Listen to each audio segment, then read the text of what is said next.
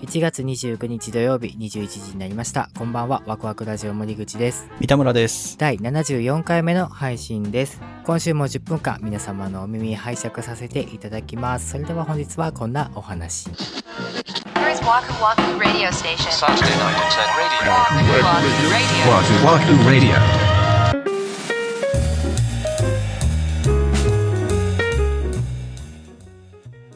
年末年始、帰省ってあるじゃないですか。田舎に帰るっていう。そうですね。車で帰る人も多いわけじゃないですか。うんうんうん EV 車ってわかるもう完全電気の車。うん。リーフとかね、日産。そうそうそうそうそうそうそうそう。あれを買った人、まあオーナーの人が、その EV 車の現実ってこうだよみたいなのをやっててさ、あんま知らんやん、EV 車って。あんまりね。そう。まあなんとなく家のコンセントでも充電できますみたいなうんうんうん。イメージあるぐらいで、その人の結論としては日本では EV 車はまだ早いみたいな。へえ、あ、そうなんすか。結構普及してきたように思うけど。そうそうそうそうそう。普及してきてるし、なんか普及させようとしてるとこらしいんだけど、うん、そうだね。そうそうそう。うんうん。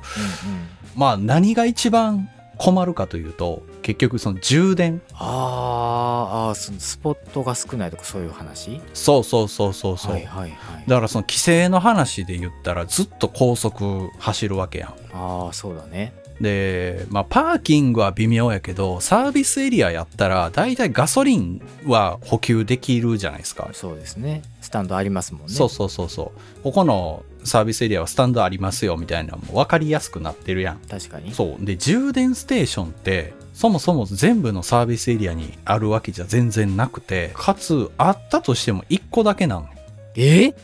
1個。あの、あっても2個。マックス2個。あ、 え、1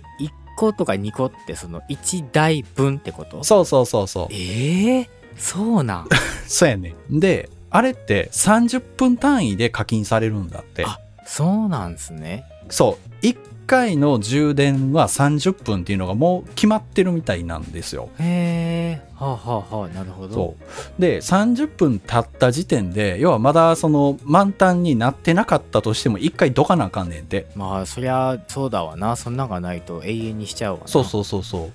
ら30分経って、あ、まだちょっと心もとないなって思ったら、またその列の後ろに並び直して、 だから前に1台待ちがあったらもう30分かかるわけですうよ。ん、うわーはいはいはいそう。かつ、充電ステーション自体にも規格が結構あって、そう高速充電可能なものとか、車種によって何ボルトでの充電に対応してますよみたいなのがあるみたいなんよね。へえやっぱあるんすねそう、車によって。で、だ車自体がもっと大容量の高速充電に対応してても、まあそういう充電ステーション自体の性能が低かったら遅い。う、んうんあなんかスマホの充電に似てるよね、その辺。うん、似てるねうん確かにでなるほどなと思ってまあその時点でも結構厳いなって思ったんやけどなんか俺が一番ええそうなんて思ったんが EV 車って一番燃費がいい速度が決まってるらしいねいくつなの60キロええええってなるやん市街地ってことかそうだから高速なんかまあ大体80から100ぐらいやんかそうだね100ぐらいだよね普通でそもそも100キロってその EV 車からするとかなり頑張ってるらしいマジか、うんじゃあいつもより消費しちゃう感じだせやねんだからガソリン車と結構逆なのよそうだねガソリン車は高速の方が燃費良くなるっていうもんね一般的にそうそうそうそうそう EV 車は逆でほんまに街乗りの5 6 0キロぐらいが一番燃費が出るっていうああなるほどなせやねん結構長い距離大阪東京ぐらいの距離を規制するっていう人が出発からカメラ回してうんあの何回充電が必要になるか見せますみたいなんでやっててんけどあーはいはい関西にちょっと近づいたぐらいのところでもう残り20%みたいな充電がうわ怖っ高速道路上 でねおうそう要はここのサービスエリアに充電あると思ったらなかったみたいなことがあってははははそうあもうこれ充電できないみたいな次のサービスエリアまで持たないみたいになって一回降りてたもんああ高速をねはいはいはいで降りてで降りてさらに探さなあかんやんかそうだよね降りたからってすぐあるわけじゃないよねそうやねで、うんその人はもうディーラー行こうとああ確かにそう日産とかそういうディーラーってうんもうその充電を解放してくれてるらしいうんよんね、うんでそこ行って充電しようと思って行ったら年末でやってないっていううわ ーそうかそう You're listening Waku to Waku Radio. 充電スポットが市街地とかサービスエリアもだんだん増えてるんやってなるほどねそうそれ自体はいいことなんだけどあんなんて1回設置したら多分10年ぐらいは稼働するらしいねんまあそうだよねそんな数年でポンポン変えるもんじゃないわねそやねでその人が言ってたのがうん要は設置された充電器の規格が出力が低いものだった場合うん30分充電してもその充電される量が知れてるらしいのうよ、んうんでしょうねそう設置されてるのはありがたいんだけど結局ちゃんと充電しようと思ったら1時間とか1時間半とかかかってくるうんうんだからそれ込みで旅の日程を組まないといけないし目的地に着く時にうんあのバッテリーが10%とかになるような工程を組んではいけないなぜなら宿に泊めたとしてその周りに充電できるスポットがあるっていう保証がないうわーそれ難しいな 目的地近くの充電スポットも絶対予定に組み込んでそこで満充電にしてから そのしばらく滞在するようなところはいはいに行かないといけないし、うわーうわーもうダメだわ 無理だわそうだ主に燃料周りがやっぱり全然こう整備なが、るほどねあの届いてないというか足りてないっていうかちょっとそこのスーパーまで買い物行って帰ってくるよとかまあ要は本当日常の足代わりに使うようなイメージじゃないまだそういうことなんやろな、うんだから長距離乗る車じゃないのかなガソリン食わないっていいよなーってうん思ってたけどさ なんか手が出ない ね貴族の乗り物なんだと思ってまあ実際にそうなんですよね多分ちょっとやっぱり高いじゃないですかきっとどうなんやろ値段調べたことないけど高いんかなやっぱまあ、コンパクトカーみたいなサイズのもので例えばまあ300万ぐらいで普通のエンジン車だったら買えるとしてももしかしたら400ぐらい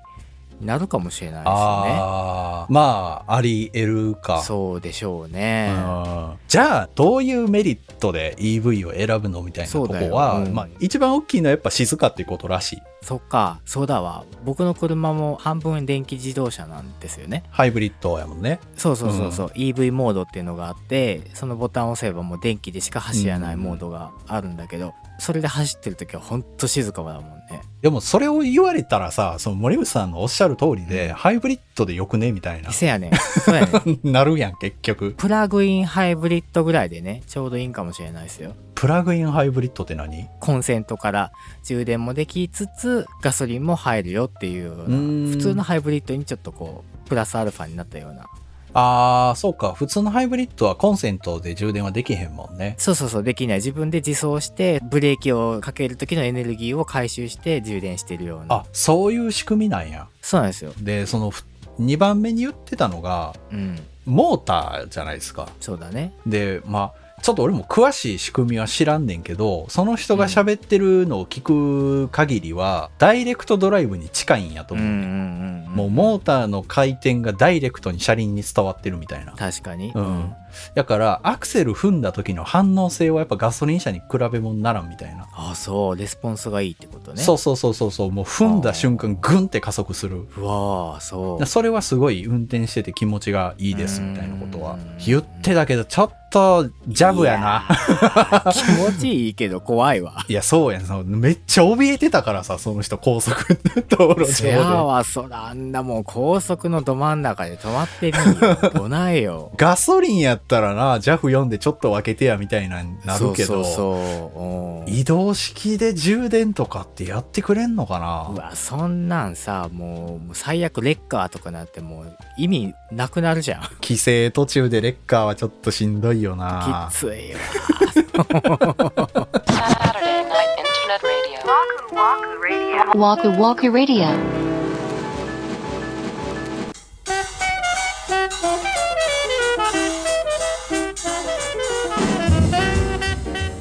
はい、今週のワクワクラジオ、そろそろお別れの時間が近づいてまいりました。では今回は、えー EV 車の闇っていう感じのまあでも闇になっちゃうわね。可視化できてないですからね。結構、あ、いいもんだな、いいなっていう印象の方がありますから、実際。そうそうそうそうそうそう、うんみうん見てびっくりしたからね。僕もちょっと車買い替えを最近ね、考えてるんですけど、ほんまや。ベルランゴっていう車をね、ちょっと考えてて、はいはいはい、はい。これのね EV が実はねあの本国のフランスの方では出てるそうなんですよもうそれにしようや。ちょっと乗ってみたいけどちょっと今の話聞いてちょもう無理やわ ちょっとやめとくわ意識は高いと思うで、EV 選んいだら。やーまあなでもだからそれこそやっぱり海外の方がもしかしたらそういうところは進んでるのかもしれないねお国が動かんと厳しいやろね。インフラがねもうちゃんと整えば本当にいいものだと思うからそうだ